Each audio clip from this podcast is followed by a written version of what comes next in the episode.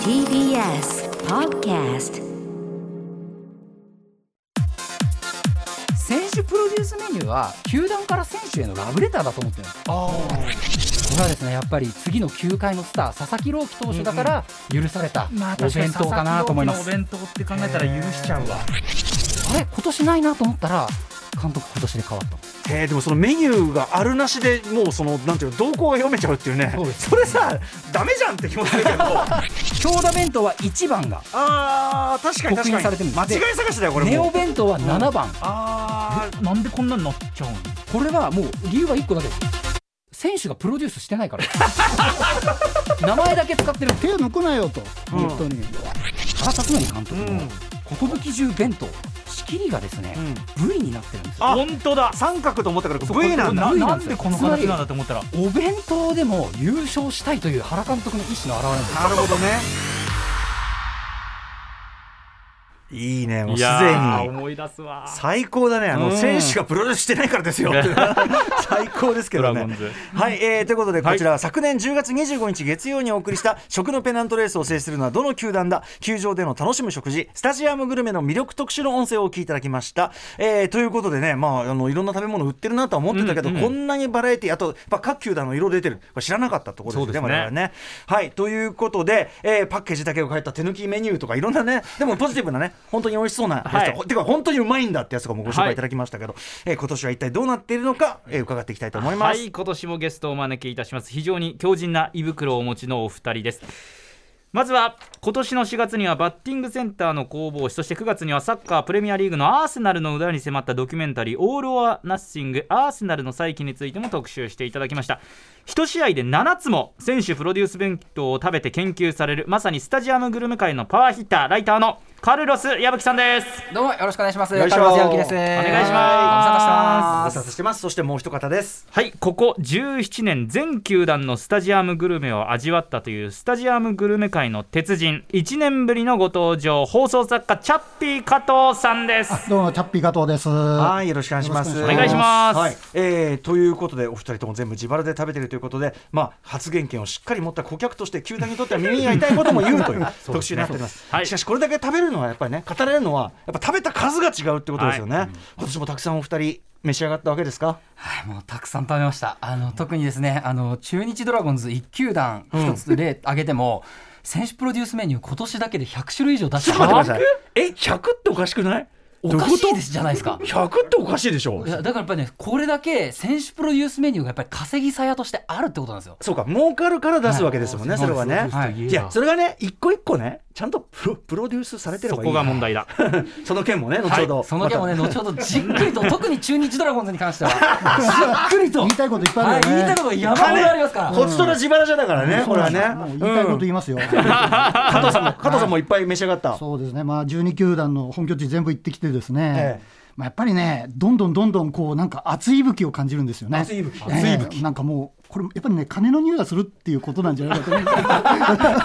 うなんかね、熱いあなんかねいろんな、いろんな思惑を感じるんですけど、なるほどまあでもね、これは歓迎すべきことですよ。間違いなく実際盛り上がってきてるのは間違いないですね、そうまあ美味しければいいんで、こっちもうね。ん確かにね、うんええあのそれで注目されて美味しいものが出てくれそうですば、ねもちろんね、うんいいということですから野球界自体としても、まあ、ヤクルトの村上宗隆選手が参加になったりとか、佐々木朗希選手どっていうか完全試合達成したりとかいろいろありましたけどお弁当の傾向は何かあったんですか、今週、うんまあ、まずですね今年は、まあ、プロ野球のスタジアムグルメだけじゃなく、はいえーまあ、世界全体の傾向として、えまあ、やっぱまあコストアップえうんっていうのまあは、そうかえーあっ要するにたのでこれはもう当然プロ野球のスタジアムグルメにも反映されました原材料費、はいまあ、輸送費とかも含めてね、はいはいで、えー全体的にですね、まあ、やっぱり価格はアップしましたね、うんそうでかただですね、えー、と価格を据え置きにした球団もありまして、はいこれがですね各球団の対応が分かれてそれが結構面白かったんですけど、ええまあ、どっちがいいどっちが悪いとかそういう話じゃなくてうんもでちすろんね、もちろんまあ、例えばですね千葉ロッテマリーンズ佐々木朗希さんま弁当、はいこれは値上がりしなかったんです。へえ値上がりしなかった代わりに、まあ、中の内容量をちょっとこう減らして、で、まあ、ちょっと価格を維持していくっていうような、えーまあ、企業努力としてね、はいはいそういうのをやったんですけど、んこれが反対にですね、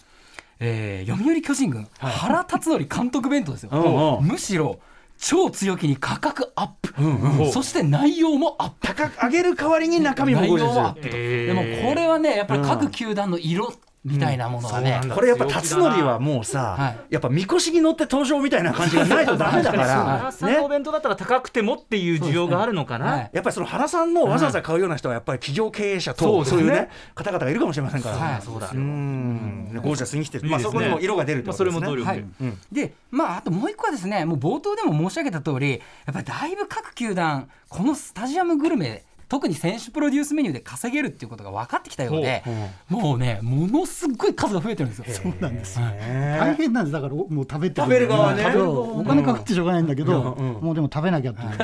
量もそうなんですけど、2週間で消えてなくなるメニューとかも出てくるんです期よ間。限定、還元ってだからもうそのこの期間しかないっていうのが分かったら行かなきゃいけないんですよ。そうなんですよだから用がないのにそのわざわざそのためだけに試合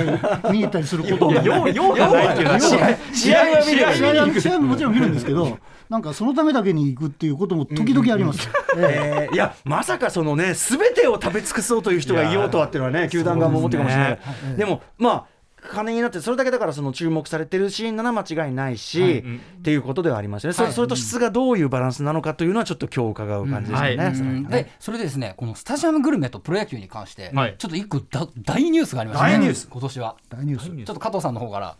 えっとあれだっけ？あのあ、そうです、そうです、村上の、そうそうそうは。あのね村上が56号ホームランを、ええはいあの王さんの記録を抜いたですね。あれを打った時に、あれを取ったのがですね中学生なんですよ。あそれ話題になりましたよキャッチしたのね。がはいでね彼は内野席で見てたんですよ。ほう。なのになんで外野席にいたかっていうと。ああほそうですね、本山選手っていう選手がヤクルトにいて、その油淋鶏、ね、あの、うんうん本山の油淋鶏っていうメニューがはい外野にあって、うんそれを食べるためだけに、わざわざ外野に彼は席を変えううんてうん行ったところ、はいたまたまそこに村上のホームランが飛んできたっていう、スタジアムグルメがなせるキャッチだったそう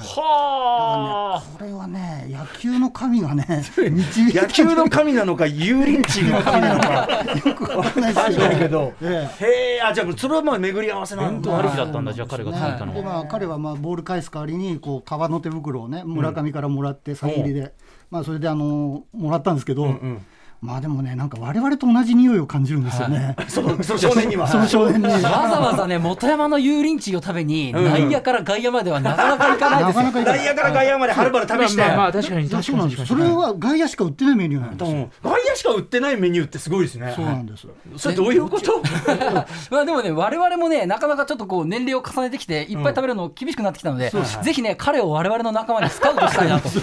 元山選手のファンだったのか油淋鶏が食べたか ったどっちが先だったのかどっちかはねそこも気になりますまあしそうですね。ああそんなねちょっとスタジアムグルメが生んだ奇跡というのがいや面白いござました。はいはいはいということで、えー、足と胃袋で稼いだ、えー貴重な情報をお届けくださる、えーカルロス矢吹さんとチャッピー加藤さんに今年のベストスタジアムグルメをお知らせなどと発表していただきます。 After Six Junction. この時間はカルチャートークです今月はさまざまなゲストの年間ベストを発表していただいていますが今夜はベストスタジアムグルメ2022ですはい、えーということでゲストは強靭な胃袋をお持ちのお二人、えーまずは、えー、1, 年1試合で7つも選手プロデュース弁当を食べて研究するライターのカルロス矢吹さん、えーそしてここ17年間全球団のスタジアムグルメを味わったというライター、えー放送作家のチャッピー加藤さんですよろしくお願いします。よろしくお願いします。ということで、えー究極のサイドストーリーにしてこ今最も球団が力を入れているというスタジアムグルメ今年のトップ3をまずは一気に発表していただきましょ Number three. もはや、プロの本気グルメの最終形、中日ドラゴンズ、京田陽太のプロテインヨーグルトドレンク。強だうはい京田さんね、はいはいえー昨年も出てましたねその話強ね田さん、はいドラゴンズのところプねロテインってグルメなのか Number two. 屋外球場ならではのおもてなしに感動東京ヤクルトスワローズ長岡秀樹の青さ鶏天うどんこう普通に美味しそうじゃない美味しそうやっぱさ神宮は期待できるよね去年つば九郎ファームケーキ1位でしたからねそうですそうですさあそして、はい Number one. 時代にコミット SDGs を考えた究極のグルメ埼玉西武ライオンズ栗山匠の埼玉野菜の中華丼まあ、ちょっと SDGs とは何かという件は後ほど後ほど厳しく追求するとしてあさあまずははい3位からいってみましょうはい中日京田さんのプロテインヨーグルトドリンクということですが、はい中日ですよなんかもう今日はね、はいもう矢吹さんちょっと中日について言いたいことがあるっつって、ね、もちろんですよ。あの僕はあの中日ドラゴンズの大ファンですので、ははいい、あの愛情ですからね。僕はさいこれから言うそうこですと。最初ね、はい中日面白中日情報でね やっていただきましたもんね、はい、うんでも僕はもう毎年、えーバンテリンドーム名古屋の選手プロデュースメニューを全部食べると決めてるので今何種類あるの今100種類以上ですねねはい、全部食べましたからおかしいだろって、それでですね、えー、京田陽太、まあ、あの歌丸さん、先ほどおっしゃった通り、あの昨年もですね、はい、はいランクインしまして、はい昨年は、えー大豆ミートだけを使用したタコスー健康志向っていうのを、えー、と ランクインさせたと思うんですけど、はいはい京田選手はですねもう毎年プロデュースメニューしっかり本人がプロデュースすることで有名でして、うんはい他にもですね選手会長を務めててチームをこうまとめる立場だから、うんうんえー沖縄キャンプでチームがお世話になってるから、沖縄のタコライスをメニューにしたいとか、うんうんうんそういうふうにしっかり自分の主張を取り入れていくはいっていう選手だったんですけど、ん今年はですね、はいなんと球界初だと思います、はいプロテインをそのまま売るというどれだけアスリート志向が強いかというまあ当然ねご本人たちプロテインね、い飲んだりしてるんでしょうけど、はいはいプロテインとなるとはね、いこれもうグルメって言っていいのかなっていうやそうその通りなんですよもうねもう申し訳ない全然美味しくないんですこれあそうなの全然美味しくないんですよ、だってプロテインですからでもはいねババニラアイスとかチョコソースとかも入ってるんですかはい、そうなんですけど上からかかってるのプロテインなんですよプロテインヨーグルトがかかってるんほでうあんまり美味しくなくてですねこれものすっごい売れ残ったんですえー、あ上の方だったんですせかっかくちゃんとプロデュースしてんのに小田さん肝入りのただし、やっぱりねプロテインを選手プロデュースメニューに使用したっていうことは、これはもう未来英語を語り継がれるべきですし、まあ、そうですね、はいこれは九死に名を残したという、なんかさやっぱさ、こんなもん本人食ってねえだろみたいな、はいもんじゃないわけだからねだって私も本人絶対食べてますからね、プロテインはうねん大なり小なり選手の発想がなければやっぱプロテインなんて絶対にメニューには組み込まれないですから、小田さん真面目だからね、はいきっとね、これはもうねぜひ今年まずランクインさせてしっかりと語り継ぎたいなと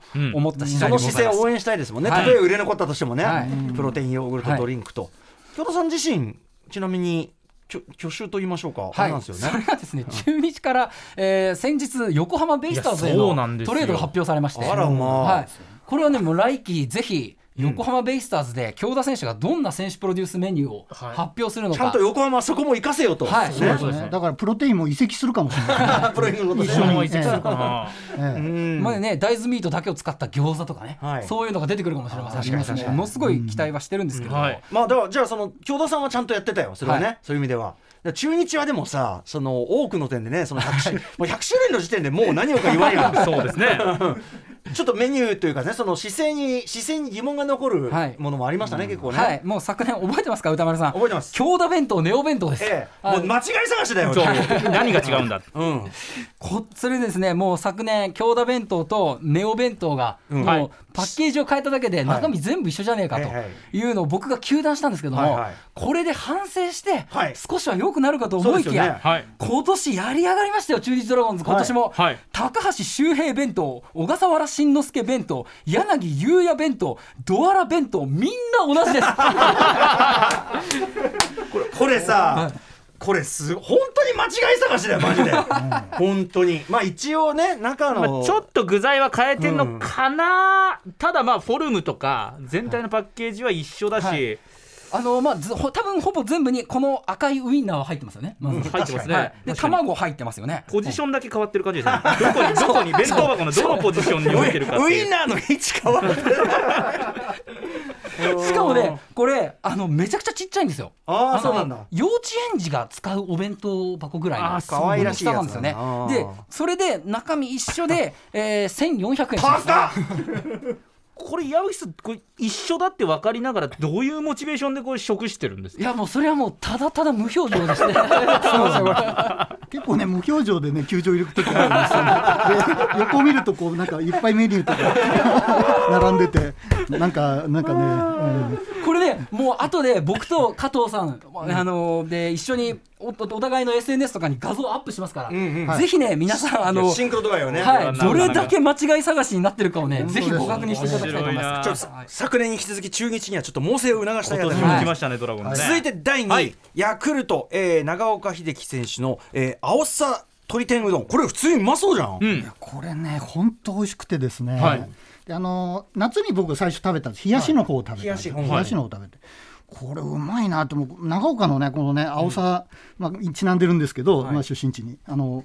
だけどねこの青さのこのなんかこの冷やしとねこの絶妙にマッチしてて、ただね思ったのは、だんだん寒くなってくるじゃないですか、ええ秋になってくると、んこれホット出ないのかなとか思ってたら、思ってたなんと2人で日本シリーズに行った時に「加藤さんあったかいのが出てますよ」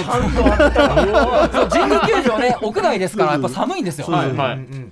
だから日本シリーズになったら、ちゃんとあったかい方を出す。えこれーさすがヤクル去ト年1位のねつば九郎パンケーキめちゃくちゃうまいっつってて、うんだからその神宮はやっぱり本当に美味しいってことねすごいですねそうなんですよ、ん頑張ってますよ神宮へこれ作ってるのは養老の滝グループですそうなんですーおーちゃんとしてるってことですね、そうなんちゃんと作ってて、ぜひお店でも出してほしいっていう感じいでやすね。本当ですね、これね、えー本当に神宮じゃなくても食べたいです。ああいいねそういうルールですねでもさっきね用もねえのに食いに行かなきゃいけねえとか言ったけどこっちはこっちは用もなくてもねそれだけでも食いに行きたいですね用もないそうですね長岡選手ねお若いのにこれ入団3年目高卒で21歳かなあのショートでもう本当にヤクルトの将来を担うようなショートストップなので、グルメも勢いがあって選手としても勢いがあるから、非常にいい関係性じゃないですかいいですねはい、来季はね、もう背番号が58から7に変わりました一。桁もらってるんですよすごいですようんはい、ということで、えーヤクルト長岡秀樹選手の朝、えー青さ鶏天うどん、味しそうえー冬はあったかいのもありますということで神宮球場で売っております、はいさあそして第1位です が SDGs に考慮した、ね、なんとかって言ってましたけど、はいはいえー西武、栗山巧選手の埼玉野菜の中華丼これが1位となりました、はい。これどういうことですかこれはですね、おそらくこれもプロ野球初だと思うんですけど、はいえーまあ、まず栗山巧選手、うんこれはもう去年2000本安打を達成したうんうんプロ21年目、これ埼玉西武ライオンズ一筋の選手なんですけども、えー選手プロデュースメニュー、栗山選手の、えーお願いとして、はいまあ、やっぱ埼玉にお世話になってますから、ええ埼玉のものだけを使ったうんメニューを作りたいという地産地産こと地消ですねこれ大体まあこれ美味しいものでも、ん野菜とかってこうあの海外から輸入してくるものとかはもいは多いいんですけど、んこれはもう全部埼玉県野菜だけを使った美味しい中野華菜いっ丼ぱいありでますよ、うんそうなると日によってやっぱり中の具材も変わるんですよああなるほどその市場にない野菜は使わないとうんうんうんうんいうことでお値段がやっぱ多少そうなると据え置きになるはずなんですけど、うんうん今回まあこの今年はコスト高うんあのやっぱり輸送費がかかるから、そうですねどのメニューもこのぐらいの1200円なんですけど、はい1200円ぐらいにはなってきたんですよね、はいはいそうすると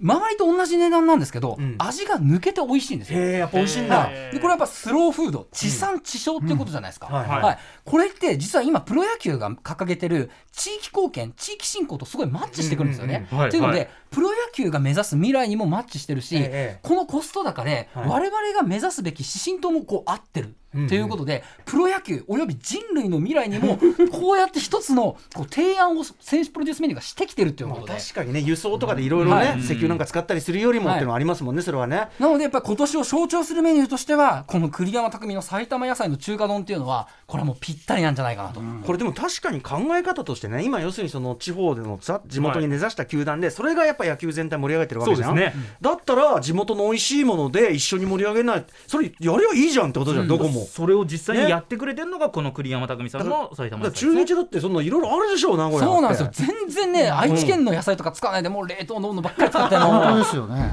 どこもやればいいねこれね、うん確かはいにいい取り組みですね、というえー未来を含めてというね、えー、と埼玉野菜の中華丼、えー、と西武栗山巧選手の、はいえー弁当これがね1位となりました、はいその他じちょっとぜひ残りの時間でご紹介いただきたいんですけど、はい、えっとですね、ちょっとあのーベスト3には入らなかったんですけど、ぜひ触れときたい、んえープロデュースメニューとかがちょっと一個ずつありまして、はいまず僕がですね、東北楽天ゴールデンイーグルス、はい滝中亮太投手の大葉明太パスタというメニューです。で、これですね、買いに行ったら何も言われずに、うんスパゲッティと粉チーズが、うんあの別で渡されまして、はいはいはいでこれどういうことかなと思って滝中選手のうん SNS を見に行ったらですね、はい滝中選手のがツイッターで自ら、うんえー粉チーズは後乗せなので、後からかけて混ぜてくださいっていうふうにうん選手本人が食べ方を指南してるんですよ。はいはいでもうやっぱり選手本人が食べ方を指南するような時代にもなってるコミットしてるんですね、はいこうやって食べると美味しいよと、うんおしはい美味しかったですか美味しかったです、うんうんでこれはもう滝中選手のプロデュースメニュー来年も期待だなと思ってたんですけど